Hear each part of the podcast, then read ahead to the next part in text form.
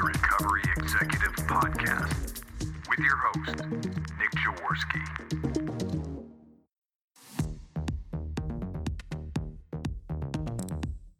We bring you the business of recovery because those struggling with addiction need you to be here tomorrow as well as today.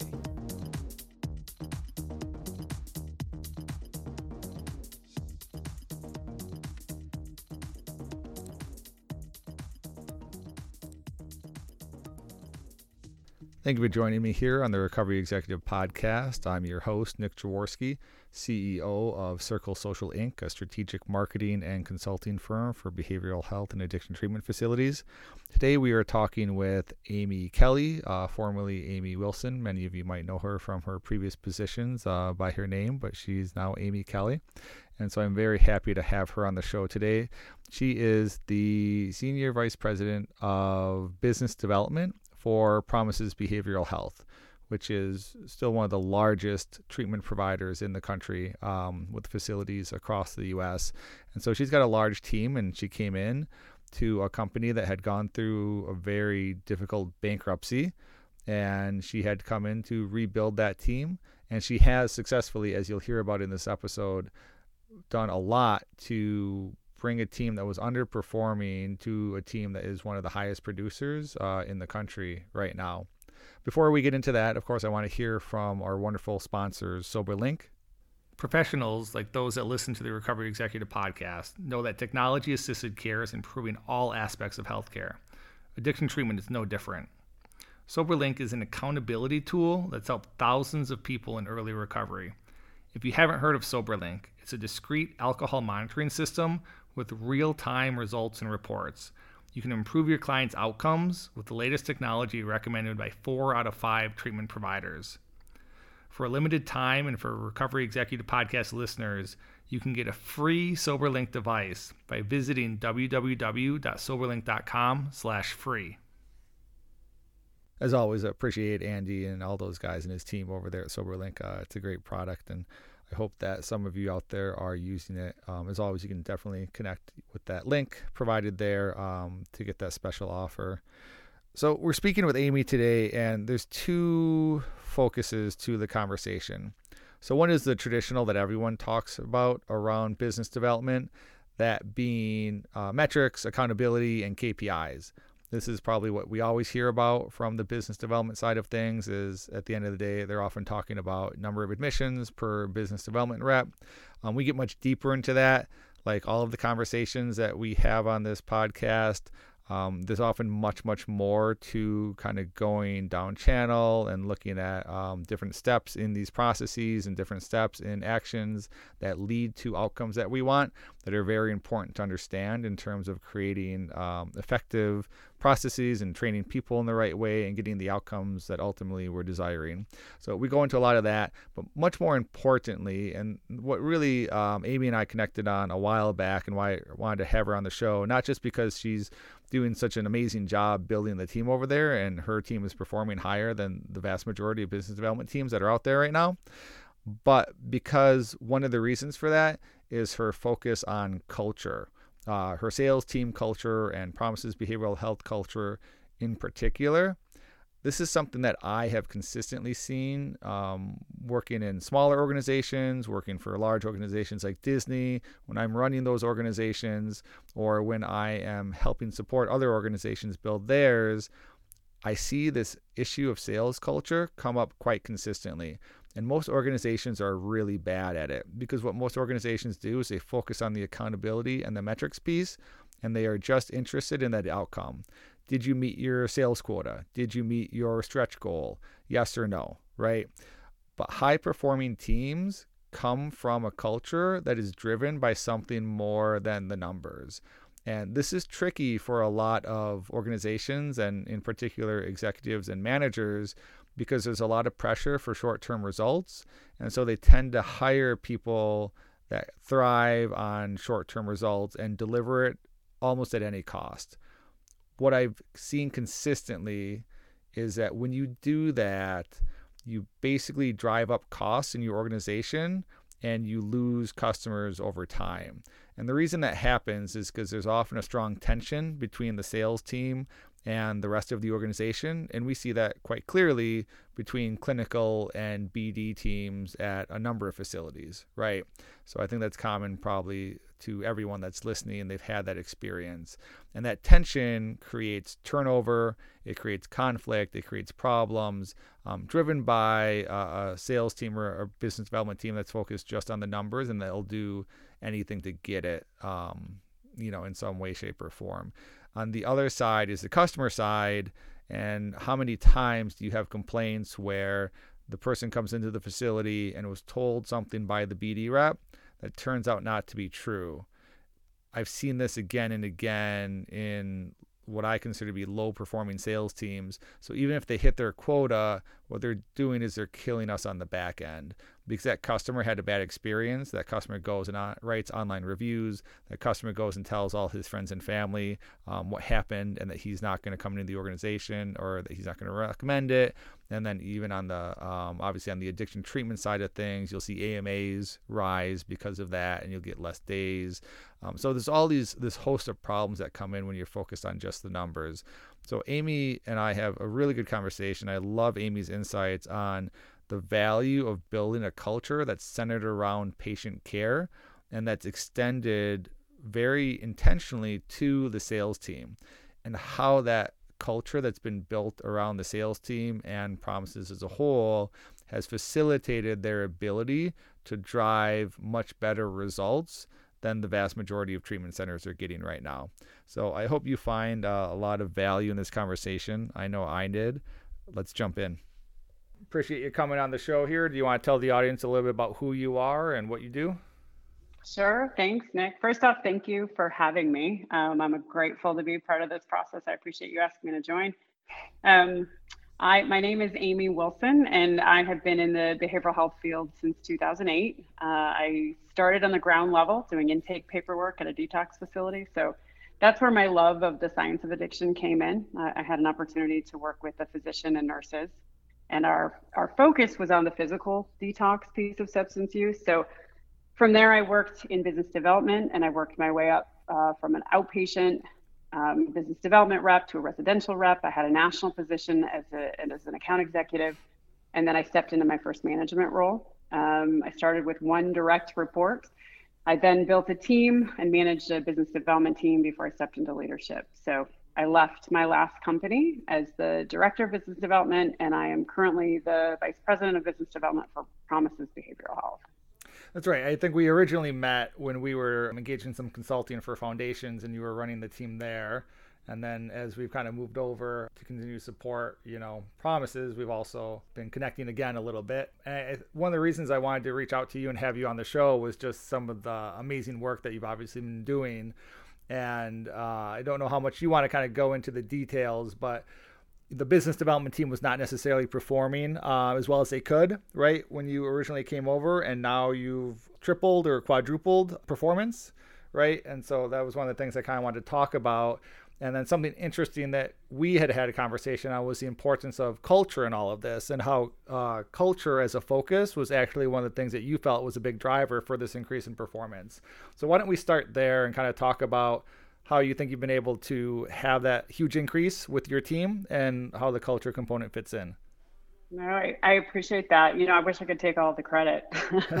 I've been there for, gosh, we're going on nine months. And, um, you know, part of the history of our company is I came in after um, we had gone through a bankruptcy. And so coming into that type of environment, they really brought me in to uh, move the needle forward. They didn't need people to check off boxes anymore. They really wanted me to come in and, and really drive business forward. And so part of what I inherited on the team was that they had very little accountability um, and very low goals. They just didn't have a, a very high expectation placed on them. So um, when my boss came on board, she set the stage for me. She came on in April, a couple months before I came on, and um, she really set the stage that we were going to increase the expectations on the team. And so I think that was part of the success is that instead of coming in and saying, you know, we're going to change everything around and we've got these higher expectations, we allowed them time to process through uh, what that was going to look like, and we increased their goals gradually. So gradually we increased. They, I think they had an expectation of three admissions. Um, and we increased month over month. We would just increase it by one at a time, knowing the whole time that by January 1st of 2020, uh, we were going to be um, up to where we needed to be to to uh, to meet our budgetary goals. So um, I think between that and just bringing in new energy, the the team had been through tremendous change. and there was a lot of fear. The culture in place, um, the old team uh, struggled uh, with it. They felt like they couldn't speak up and they didn't have a voice. So uh, we came in just deciding that we wanted to get to know people and really move them through in a, in a, in a calm, compassionate way um, to change the, the culture of, of the, uh, the facility and, and the team. You know, I, I think culture is the most important thing there is at a company. Great culture is the thing that makes everything else possible. And I really believe that. I've been I've been known to say in meetings that culture eats strategy for lunch. Um, you know, I think it, it, it, allows you to attract the best talent. It, it allows you to build the best teams. It provides a, an environment where employees can grow and thrive and they want to be and they want to stay. They want to invite their friends. Um, so they do, you know, they, you get good recommendations for good people when you have good people. Um, they start to trust the company and that gives them some, some more, it gives them additional responsibility, but I think that breeds some more creativity, which people need in their lives and their jobs. So I, I think the culture is what defines all of the unspoken rules at a company, and it sets the stage for growth and development. Um, because I, I, really believe that your, your customers won't love a company in, until your employees love it first. So that's what we have been trying to build over the last nine, nine months. And so there's a lot of positive momentum. There's a lot of celebration. It's, it, to be honest, it, it's the most fun I've had at a, in a long time at a job because the, the team and the facility, everybody's on board we're all moving in the same direction. So, can you go a little bit deeper here? One of the things that we talked about and that I really thought was um, impactful was the fact that you talked about having a patient first mentality from a culture standpoint in your meetings. You mentioned accountability. And I think accountability is pretty common with business development teams. There's actually a very high level of expectations that they deliver a certain number of referrals or admissions, you know, per month. Yet I can tell you, you know, from just all of our work that most teams underperform, frankly, right before we start coming in. So, what about that patient first mentality do you think had an impact on performance, or if there was other um, things, you know, please elaborate. So I don't know as much on this team, but I have seen that that conversation about budget and numbers and metrics. I, I do think that impacts the team, the whole company. I think it impacts people negatively because because frankly, the business development team, for the most part, people that I've met in that job, they're they're not doing it for a, to to meet a budget goal. They're they're not doing it to meet a numbers goal. Even though there's a lot of folks in business development are in sales, they're competitive, they like they're high achievers. Um, in my experience, most of the folks that I've worked with are, are really doing the job because they want to help people. Um, and so when you are constantly talking about metrics and metric driven performance, it, it sucks the, the energy and the soul out of the work that they're doing. And, and I think it actually demotivates people. I, I have sat in boardrooms with leadership teams that that only talked about the numbers and they only talked about the spreadsheets and the budgets and where we were missing and what we needed to do and, and the patient was lost in that and and i think you need that the why of what you do i think that the patient should always come first and I think if you come from that perspective, the, the teams have more belief in you as a leadership team, and, you don't lose your way. You're not putting money in front of a patient. You're, you're truly making good decisions about um, the company that it do it positively impact the culture. So, you know, I I think that's the the culture is that's part of defining the culture for me. And that's the kind of company i want to work for where they really do have that purpose that higher purpose to what they're doing. I think that's really important and i th- think the reps need that to stay motivated. Yeah i love that. And i saw a comment i want to make that you know you can follow up with is what we see when there's a, just a focus on strict numbers that's when we see all the BS around people lying to patients, right? You know, patient will ask, "Well, can I have my phone the whole time?" And the person will be like, "Yeah, yeah, no problem." They don't even really know if they can or not. They don't bother to check. They just tell them what they want to hear because all that matters to them is that person going into the treatment facility, and then they're a number, right? But when you talk about having an objective about putting the patient first and helping the patient do what's best for them, that completely changes that conversation. The right people get into the facility, but it also builds reputations, right, with that individual in the communities that they're operating in. And people know that they're going to put their loved one first or they're going to put, you know, themselves first um, if they're the ones that need the help. And that's huge. And there's so much value there. Whereas if you do it the other way, you end up with a bad reputation, you end up with bad online reviews all the time.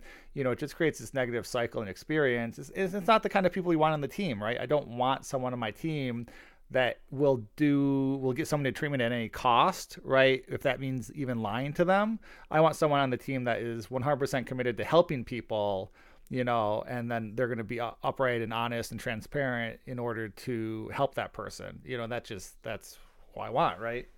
Yeah, absolutely. Well, it also falls in line. I've seen um, companies that put their activity goals so high that there was a focus on it became more about the the quantity than the quality. And when you do that to a team and you don't allow them the time they need to to actually, you know, do the job, um, and you just want them to, you know, get to the numbers piece of it and, and check it off a box.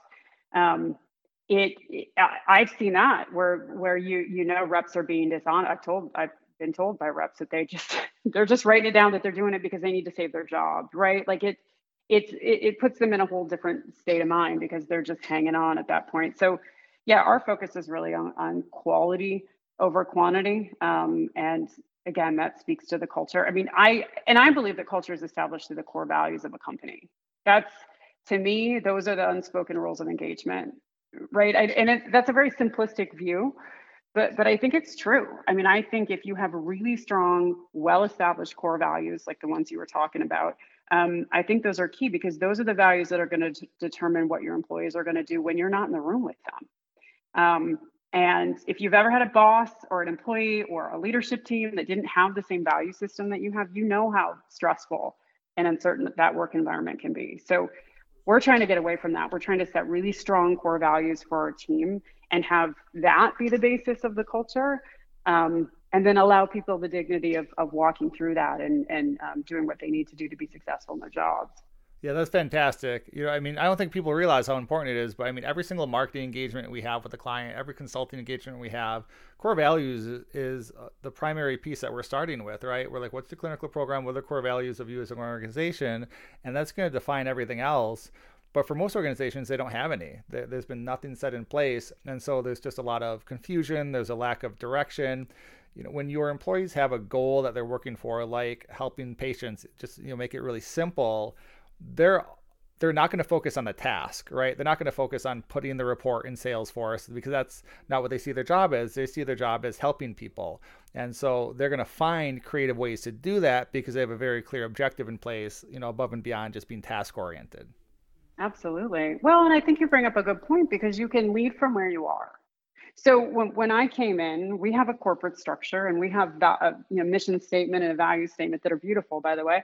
Um, but we on our, I knew what we needed as as our unit, as our team, um, and so this is something that um, we came up with, or I came up with, just for our team. I think it doesn't it doesn't mean that they're silos. We work very well with the other departments, but this is something for our business development team. Um, you know, our team culture, our team values, um, because we needed it. So I think that brings up something else: is that if you're not getting it from your senior leadership, you can still lead from where you are. You can still create the culture that you need to on your team, which I think is really important. That's how you make. You, that's how you retain good employees.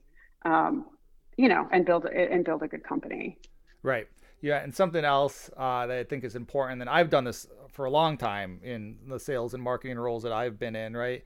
Is focus on collaboration. And we have a goal in the place, like helping patients, we're going to collaborate to work together to help people. Whereas if you just put the numbers solely on um, accountability around numbers and metrics, people will often compete with each other and fight, right? I'm not going to answer the phone for this person who is technically your lead or your referral because it doesn't count for my numbers. Whereas if I'm thinking, how do I help people? Well, we're going to work together to get this patient treatment, right? And it just ends up being very positive for your organization.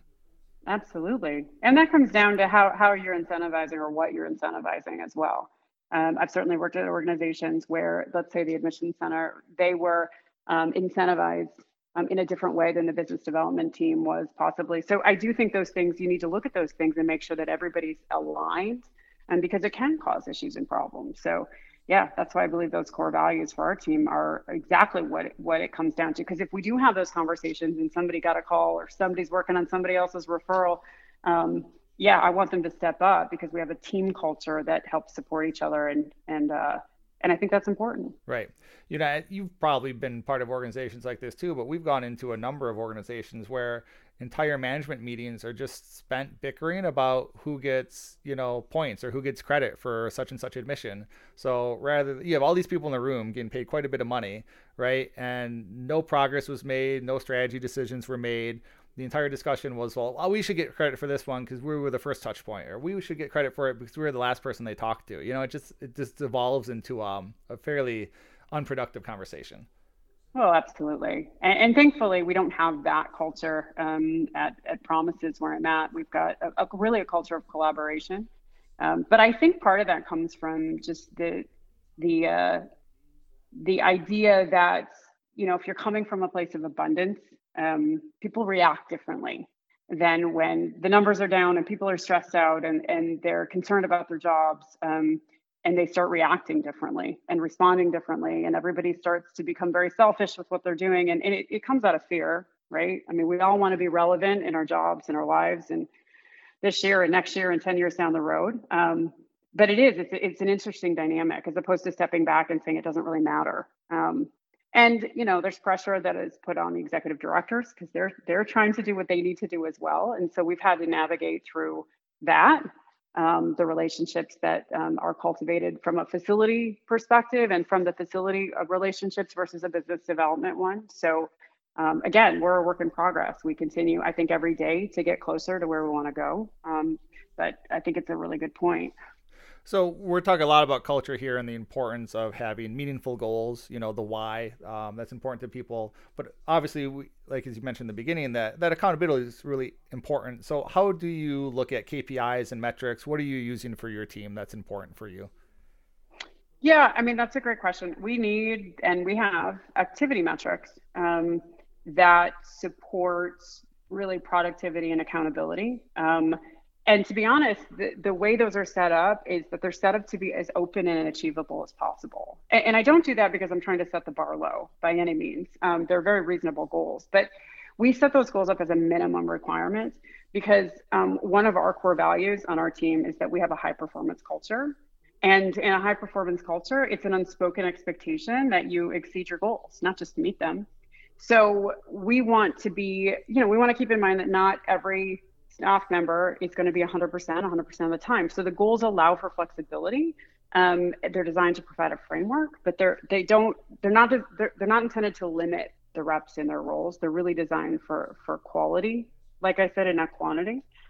Um, the the uh, which we had talked a little bit about being a strengths based company and so those goals allow the team to have as much autonomy as they can in their jobs um, because i really want the reps to do what more of what works for them uh, which is different in every region with every rep.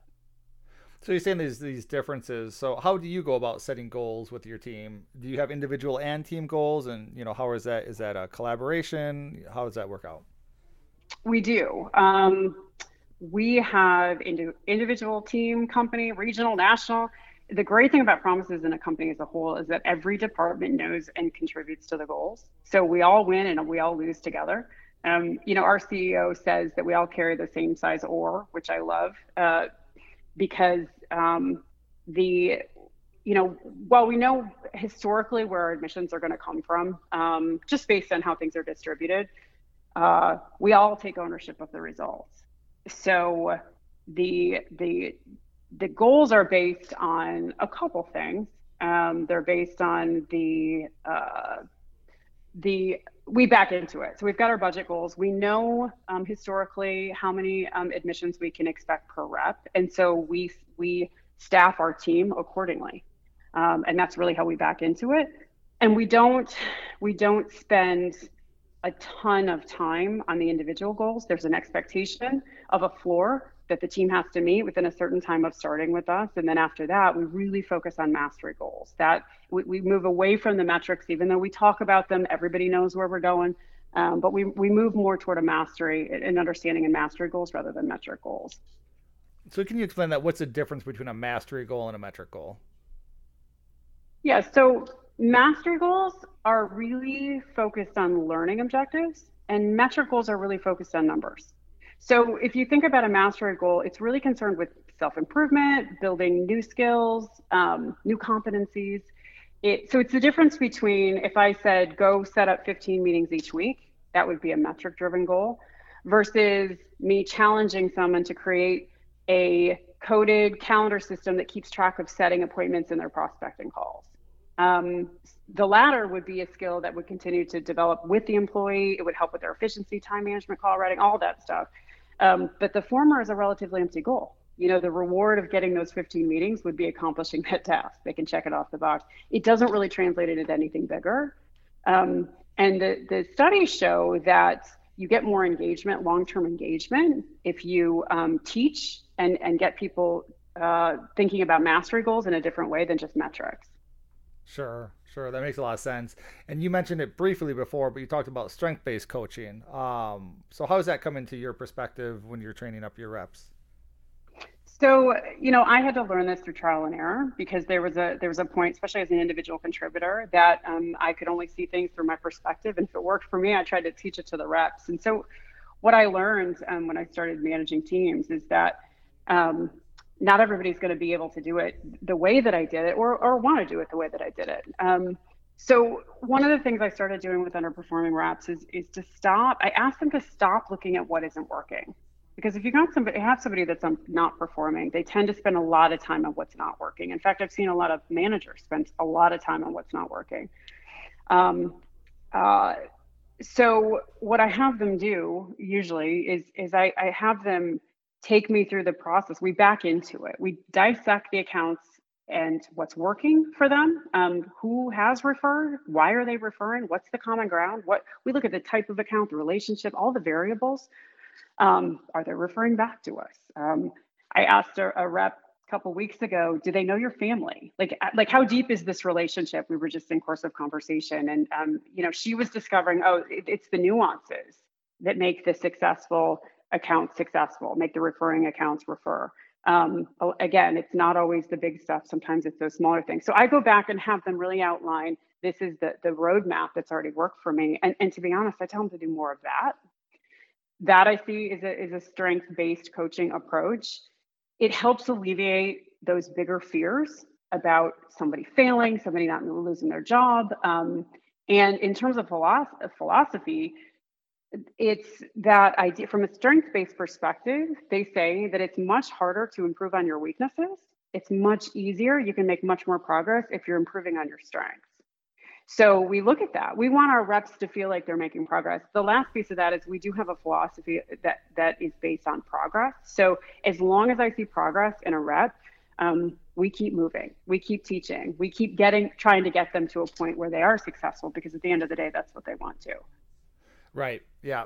Yeah, I mean, we see it a lot too. Even when we go in and like do a business development training or an onboarding process, you'll have certain reps that just they don't understand the clinical component at all, right?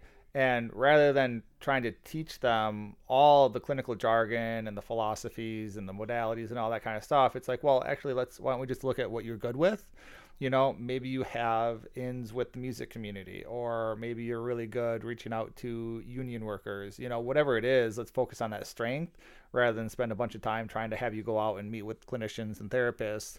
Um, that's just it's just not going to be good for anybody. Absolutely. And we have that too. We've got we've structured our team so we've got reps that specialize in different areas. You know we've got our clinicians that work with clinicians and EAPs and hospitals and treatment centers and and, um, and such. So we do that as well. Um, but I do think because it can be a challenge when you've got somebody that on the outside looking in, um, they've got the right, right account mix, they've got the messaging down, their call routing is where it needs to be, but they're still not seeing the results. That can be a really challenging situation. Yeah.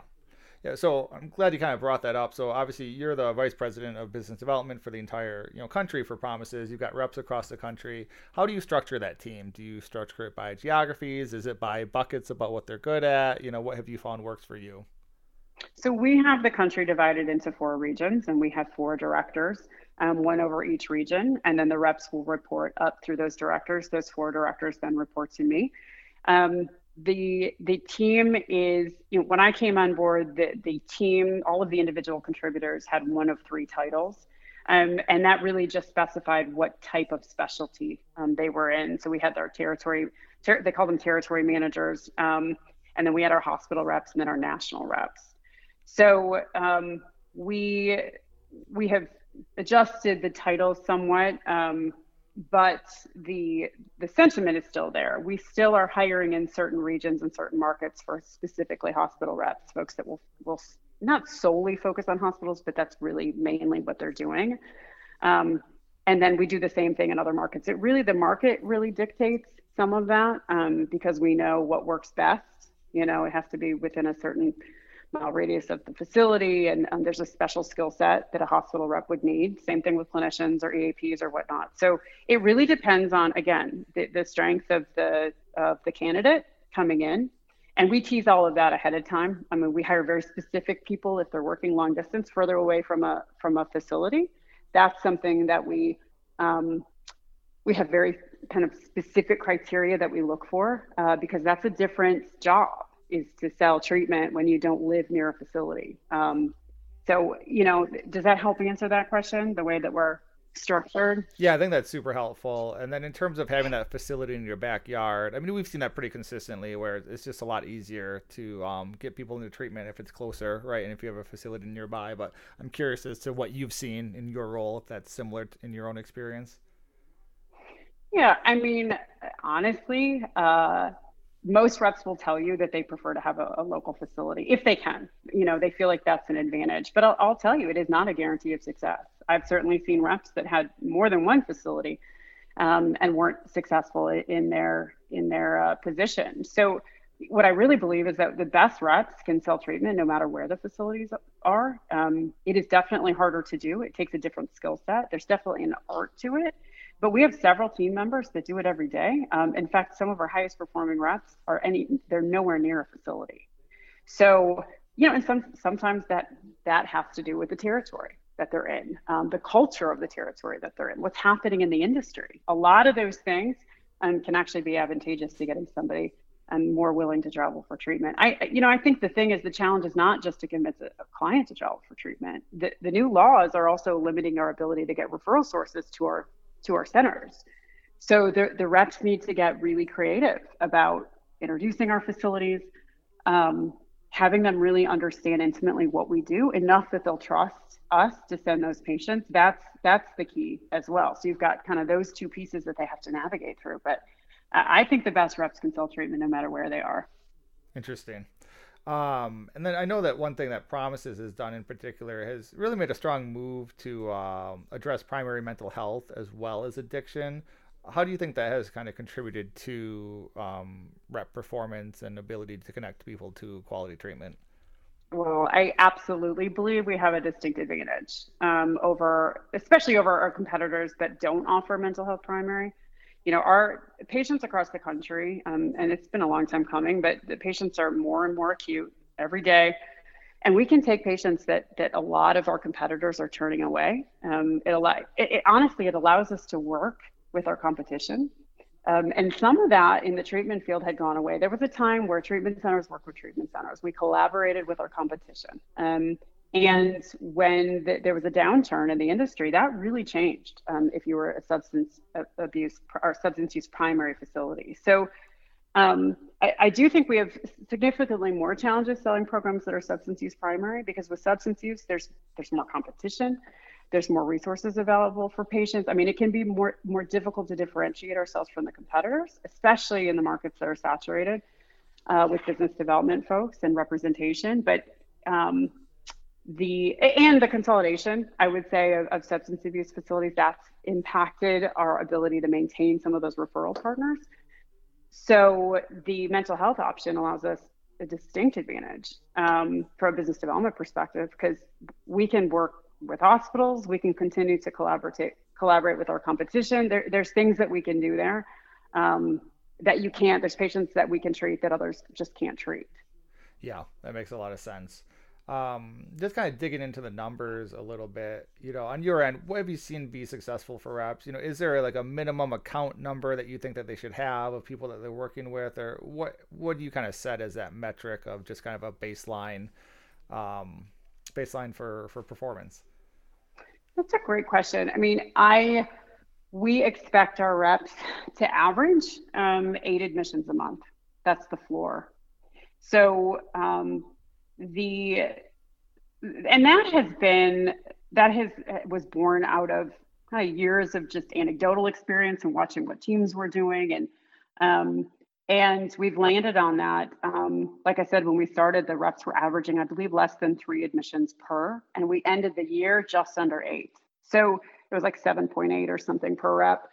Um, and I think part of that too is the culture. Like I talked about a high performance culture. When you set expectations, when you set the bar high and you you tell your team this is all of you can achieve this, um, you gain momentum with the team. They come in believing it. There's this idea of confirmation bias that they're biased to believe that they're going to be successful. And I think that's part of it.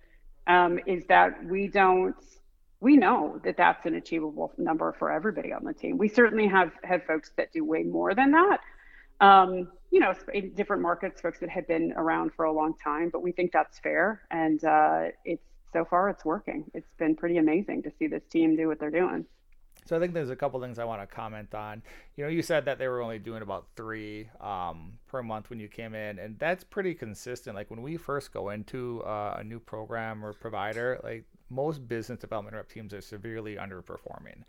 And the expectations have just become really low, right, in the field overall. But I think a big part of that is like many other areas in treatment, people don't change, adapt, or innovate. They just keep kind of banging their head against the same wall. And so we see that particularly in the areas of, like you said, just networking with other treatment facilities or just focusing on substance abuse rather than maybe opening up to mental health. Um, but I think it's not just about putting accountability in and making sure you have a good culture and that people are focused on the patient first, but changing and adapting, you know, and not just sitting around and hanging around with other business development reps, which everyone still seems to be doing. yes. So I, I, my team hears me say all the time that old ways won't open new doors. And uh, we actually had a meeting recently where I asked all the directors to think about what they were doing, to think about their meetings and how they're showing up and their schedule. And I said, if you're doing what you were doing six weeks ago, I need you to consider that maybe there's, you know, something you need to do to innovate. And, you know, not you don't want to change for change's sake. Um, but are we doing what we've always done because it was established for us, right? So I'm constantly the, challenging the team to do it different. Um, I do think we have a distinct advantage because of the services that we provide. You know, the the, the industry is is quickly moving away from travel to treatment for a lot of good reasons. And yet there are still some facilities, we have at least two in our um, portfolio that that um, warrant travel for treatment. And there's still nationally known programs. And, um, you know, I think that's part of it is the portfolio. We do, we are able to treat more patients. Um, the, I think it's a combination of things. Um, but we're constantly trying to innovate. We're constantly trying to um, do things different and and look at what we've done in the past and do we need to do it anymore? Is that is that important for us? Um, it's a really interesting time to be in this field. So you know what I mean? Things have changed so significantly just in the last five years, let alone the last 10 years. It's been pretty amazing to see. Um, so you will see. We're going to see what you know, kind of what works and, and what doesn't. Kathy and I talk about it all the time because I had an opportunity to work with my boss, Kathy Frossard, at, at another company, and we talk all the time about how this is a is a completely different thing. We we both we have different systems and different processes. Where it's a different company, um, and we couldn't run it the way that we were running our other teams. So I, I think it's a really good point. Yeah, yeah. I mean, we just see it all the time. You know, we go into a facility and it's like, oh, you know, you still have two or three reps coming in or two or three admissions coming in per rep. It's like, well, this isn't working for you. What are you doing? And why aren't you changing it? You know, and like we'll go and we'll start training the team, right? And it's a big shift because they've just been doing it one way for so long and, and no one showed them any way that was different. Um, but then you'll see it kind of cracks me up is like they'll hire more of them. Is they're like, well, you know, this isn't working, but let's just hire a bunch of them, and so let's get forty or fifty reps, right? So it's like, what is yeah. going on? Like, yeah, you know, I, would rather train up the team and get them in a place where I'm getting six to eight admissions per business development rep, right? You know, and only have four of them, than have forty of them that are underperforming. just well, and that you've got to have. I really believe that you have to have the right people. Um, and that can be really challenging for leadership to come in and really evaluate your teams and know that you've got the right people in the right positions in the right territories because you're because you're right things change. Um, even the territories change. Uh, the branding can change reputation man like even the online reputation management um, that can change in different markets. So you really have to be um, agile I've been surprised at how quickly things change and now we have to modify and, and you know look back. You know, we've started the year by doing our uh, business development strategic plans for each one of the residential facilities, and it really struck me as I was going through these to prepare how different each one of the facilities are. That we actually have to change our approach to messaging depending on where the facility is, who's already been marketing it, what the community thinks about. It. I mean, it's a completely different uh, messaging depending on the the nine facilities that we have. And um, and that to me i mean that's really fun right? To get in there and look at the data and where it's coming from and um, and then disseminate okay how, how are we going to make this successful in in 2020 um, but you've got to be able to do that. Yeah that's huge you know uh, i mean we've been working on that for a while with you guys you know differentiating that messaging and, we do that with all of our clients. It's just it has huge returns on it you know and i think something that people forget you know, is your business development team is not operating in isolation. I think sometimes that's how people look at it, right? It's like, oh, there's this person out there and they're they're getting referrals and admissions. Well, no, you mentioned the online reviews as one example. There's also all this unspoken, you know, reputation that exists in the communities that you operate in. Um, and if you're not supporting the business development team with marketing and messaging and tools, right, they're not going to be able to perform. It's not just them. Like the whole company and the whole marketing engine has to be behind them and supporting them for them to be successful. Yeah, absolutely. And that's something that um, you know we're in that position now I, have certainly had had a different different i've been in different situations with marketing where it was the other way around that marketing would produce the materials and send out to the business development team, and, and then we would utilize those things, um, and didn't get you know much of a much input. Um, I, I had not had the experience the other way, which I'm having now, which is they really look to us to say, what do you need and what's going to be most beneficial? And, and there's certainly limitations to, to, to, you know, we can't do everything that the business development team asks for um, shoot, we can afford it. They want right. they want to have right. everything with their name and number on it, right? right? Which yeah. I totally yeah. appreciate. Right. But uh, but it is you've got you know what what I also think is interesting is I've been in a position where the business development team gets all of the credit or all of the blame, and and to be honest, it's been really nice to, to be in a position here where we've set it up. So we we yes, marketing is supporting the business development team because we're boots on the ground, but at the same time, we're there to support the facilities the leadership staff is underneath all of that like it really is they're they're supporting from underneath and the patients are at the top. And and that has been a beautiful thing because you you you make different decisions um, as opposed to like you're saying that the you know it, it can be a struggle to manage a remote team. And that's why the culture is so important because that there i i just like my boss needs to trust me as a human being because i don't see her every day. We're not in the same city. Um, I need the same trust in, in the folks on the team, and the culture is what sets that up. Yeah, right. So I have a question that you may or may not agree with me on, but one thing that we do when we go in with the business development teams is we don't actually focus on um, the number of admissions per se. So there's an expectation that we're watching and, and tracking those metrics, right? Because that's important. But for the reps themselves, you know, going back to this idea of the company working together, you know, at least the way that we often recommend structuring it the reps aren't the ones taking the admission, right? The call center takes the admissions, they deal with that. So the rep's job is to get the referrals in and get quality, you know, qualified, not quality, qualified referrals in. Um, but they can't be responsible for the admission. That's on the admissions team to do it. And so we like to talk to the reps about, you know, how many qualified referrals have you sent over? And then the admissions, you know, yeah, we'll let you know how many got in there, but we're worried about your referrals more than your admissions because you're not 100% responsible for that, right? There's all these other factors that go in. So I just, yeah, your thoughts on that? No, I mean I appreciate that uh, viewpoint. I do tell the reps their job is to make the phone ring, um, and I believe that, especially when they're struggling with admissions. I tell them to stop focusing on admissions because the truth is, they. I agree with you. They only have so much control over that. They have they have some influence, and we talk about influence a lot, but but they don't have complete control. I, I do believe that if you have a business development representative that understands the process. I think there's an art to being able to navigate, be the quarterback, to be able to navigate a, a, client or the referral source or their families through our admissions process, allowing the admission center the autonomy to do their jobs and be respectful of that, but also setting yourself up so that at any stage of the process um, that they can help. Right? They're they're they're supposed to. So it's they're they're kind of holding the hand of the person going through. But the folks that I've seen have had the most success um, can set it up in a way. I've also seen the opposite happen when a business development person holds on to that referral. They don't make a, whether that's fear or they don't know how to pass it off or they just want more input into the actual admissions process. It can really cause, it can really put a wedge in the process. Um, and it can impact the the admission negatively. So I, I do think that they have some influence in that situation. Yeah, I would agree. I think the what we run into as a cause of concern is if the rep is responsible solely for the admission and they don't trust the call center team, right?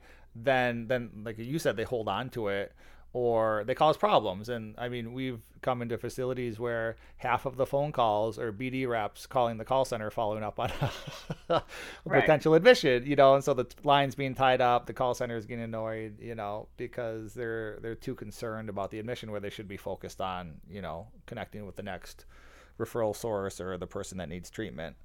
Sure.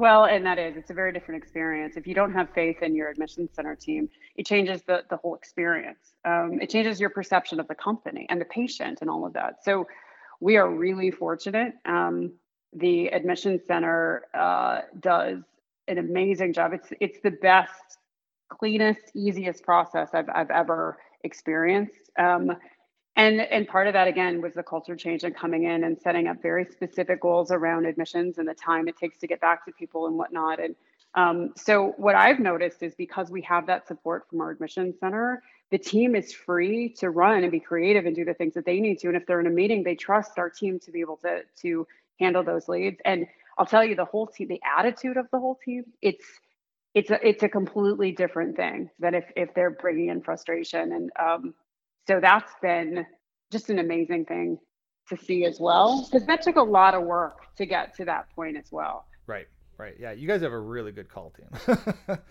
Yeah, i agree. i mean i can't even brag on them but they i mean they have blown me away and i say all the time. I'm easily pleased and i'm not easily impressed but they are they're good people and they've got the heart for this work and and they're they're doing a, just an amazing job yeah. really.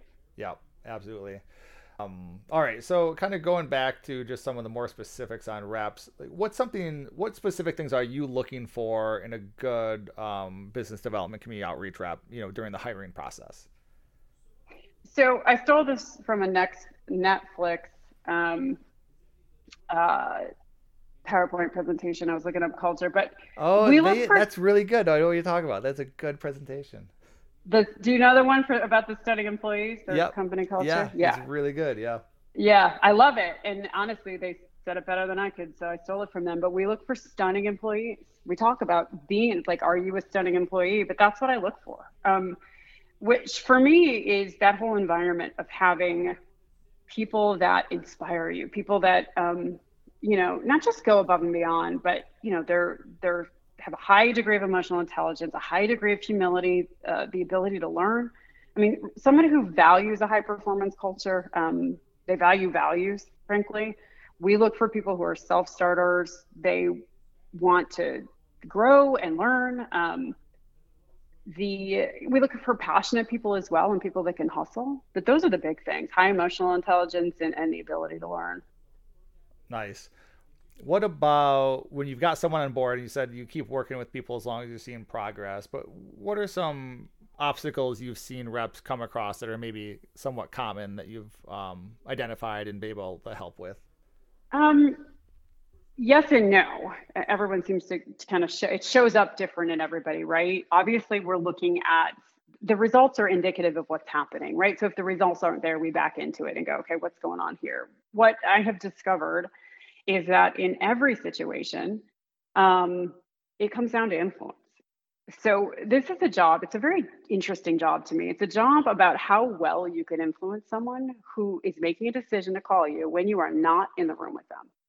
Um, that's a very different job than going in and selling a phone book and having them sign on the dotted line and then making, you know what I mean, taking all the steps from there. So what I've noticed in my years of doing this is that that there's the, the difference, I said this before, but the difference between those who are successful and those are not, to me, um, is often a very subtle difference. You know, it could be as simple as providing too much information about services in a meeting or just subtly changing the overall messaging. Maybe you're not, maybe you're not uh, aware of your audience, right? Um, but at the end of the day, what I've what I've seen is that it always, if somebody's not performing, it always comes down to lack of influence. So we back into it. We look at okay, why is that? What in it? And we we break it down to every piece of the process to try to tease out what that is. That makes sense. Anything specific that you've seen come up, or you think it's just it's been pretty individual to the reps? I think it's individual. I mean, there's certainly things that they have to overcome. Um, but again i think every you know and obstacles or opportunities i i see there's usually two main themes you've got the rep that comes into a territory that's already producing um, and that's a challenge in and of itself because they're coming in on the heels of somebody else and they've got to manage those relationships they may be coming in different there may be history there um, so that brings with it a different type of, of problem if you will and then you've got the opposite end of that would be the rep that's coming into a, a, an unestablished territory where we have very little history. There's very little branding and name recognition, and so they have to overcome that piece as well. Um, and those are the things that I see the most of where people really struggle is to come in because even if you're in a territory that's producing and you've got experience, you still have to reestablish yourself as being identified with the new facility. You know what I mean? Overcoming the objections, understanding more what it is that we do. And I think that can be as challenging as, as starting from scratch. Yeah, that makes sense. What are your thoughts on the way that they present the facility? So something we'll see when we're doing ride-alongs with reps is they'll um, really focus on features. You know, so they'll go in somewhere and they'll say, "Hey, we have CBT, DBT, we do dual diagnosis, we have a pool, individual rooms," and they just start listing off. It's like a brochure. yeah. you know, which is something that we're often working with them to move away from, right? You know, yeah. make a connection with the referral partner, see what's important to them, highlight the parts of your facility that connect with that, but you know, don't just go and, and spout out a bunch of stuff.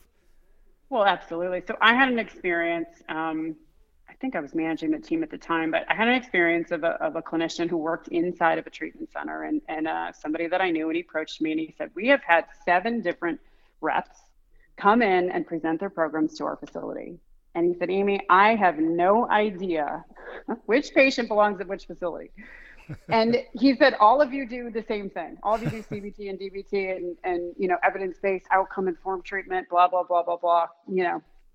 And so he, he really made me take a step back from it because this is somebody that specializes in it. He works in treatment, right? And so he it was really helpful for me to share that feedback because when he said it, he said, "Who, you know, who, he would ask me today, like, who is a promises patient, right? So if he had six facilities in front of them, and so it's there's an art to being able to what I call comparative selling, right? If I can stand in front of somebody and explain this facility is, um, you know, a uh, uh, substance use um, primary facility, they're they're they have an integrated treatment model right? As opposed to a family systems model, as opposed to a 12 step model.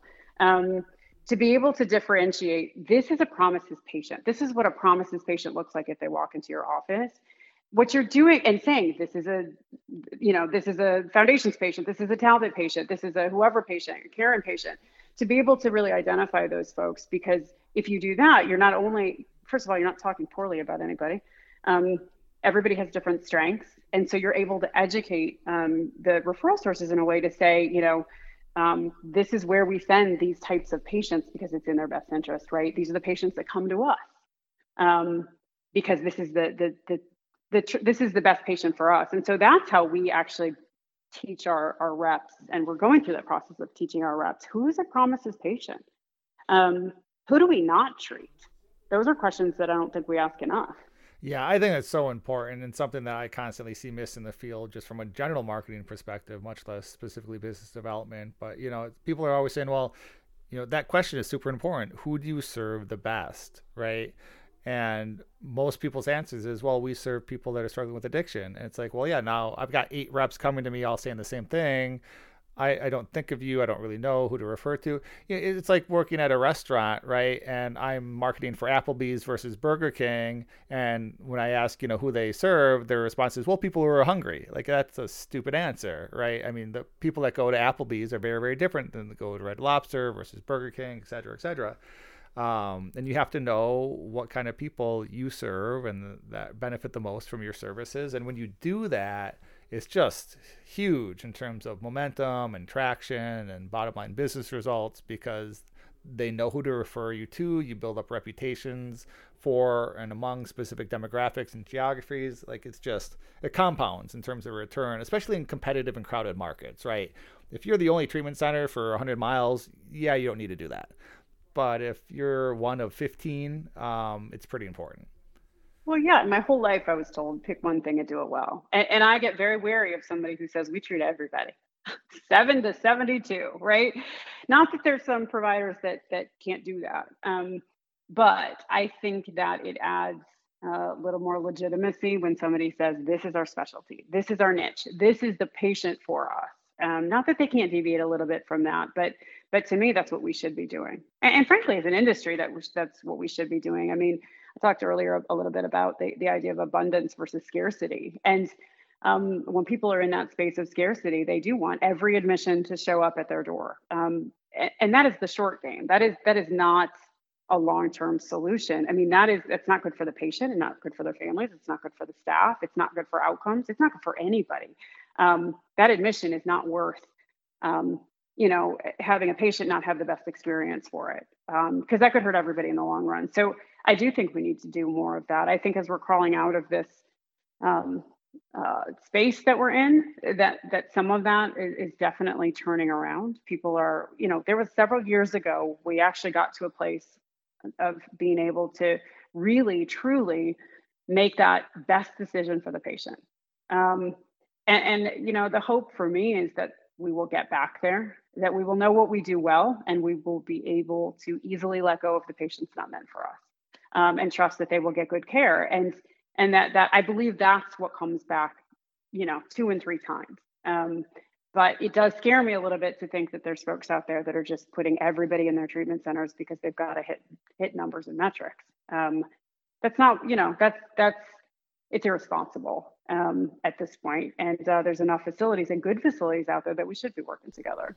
Yeah, I completely agree. There's just so much value, especially from a clinical standpoint, in being able to serve um, a specific individual. And like you said, it's not that you technically can't serve everybody, but you are able to serve certain people so much better as you become an expert in serving that age group or that type of profession or whatever it is you know but you're right i mean it is hard and i get it i mean we go into facilities that are struggling that need to do a turnaround you know, and for them, they're just trying to stay afloat. And that's a very, very different um, place to be to make decisions from, right? Versus when you can come from a place of abundance. You know, I mean, we turn clients away all the time, right? You know, and that's, that's a luxury, right? You yeah. know, um, and yes, I can't say that we always had that, right? When we first started off, like we do now, because nowadays it's just, you know, know what? We don't want to work with you guys. We work with very specific people.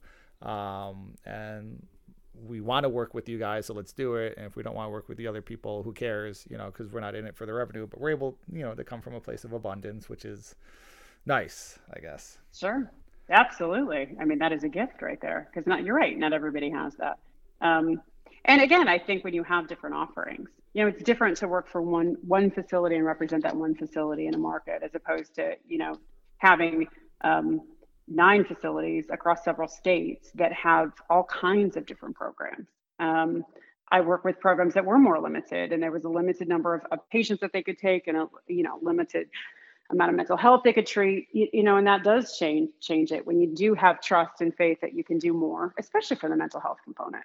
We can certainly treat more. You know, we're a trauma based uh, facility. That's that a lot most of the work we do it, is comes from a trauma based model or trauma perspective and so um, it is different when you approach it from that from that perspective. Yeah, yeah. You know, and I think you're just able to serve people better. You know, I mean, luckily I'm the business owner, right? So I, I get to make decisions that not everyone else always gets to make, but you know, it allows me to really kind of focus on quality and I'm not focused on growth all the time, right? You know, yes, we could make more revenue, but one, uh, that's not the end goal or at the end goal is to improve the field of treatment and so that's more what i'm focused on but two also like i know and i think really smart business owners know that you know to your point if you take on people that aren't a good fit for you or that's not necessarily your area of expertise, it will hurt you in the long run. So sure, you, you made some short term revenue gains, but then whether it affects your reputation or whether it affects the way that you know this patient goes into a facility and then makes the other 20 patients there upset and you lose five instead of gaining one right. you know it's too yeah. short term um, yeah, and that's a tough call. You know, we we have to rely on the facilities to do that, and I know for most business development reps that can be a source of frustration, right? They want all their patients to to come in because um, because they're driven to that. So we have we have those conversations. Um, that you know, if it's not meant to be, um, then the graceful thing to do is to you know is to is to move on and um, and trust that there's another option for them. You know, um, so yeah, it's a it's a very it's a, it's an interesting time um, to be in this. Uh, and you know, for us, it's really fun right now because I have been on the other side of it with the stress and the numbers and the you know, and we're not where we need to be, and um, and nobody wants to be in that position. Uh, it's been really fun to to be. It reminds me of the beginning of my career when I when I was so excited to be in the industry, and there was just so much hope and promise in front of me, and I was just so so grateful um, that I had an opportunity to get up every day and do something that I felt like had meaning in my life. Um, and what's really cool is that I feel like this company, again, they are.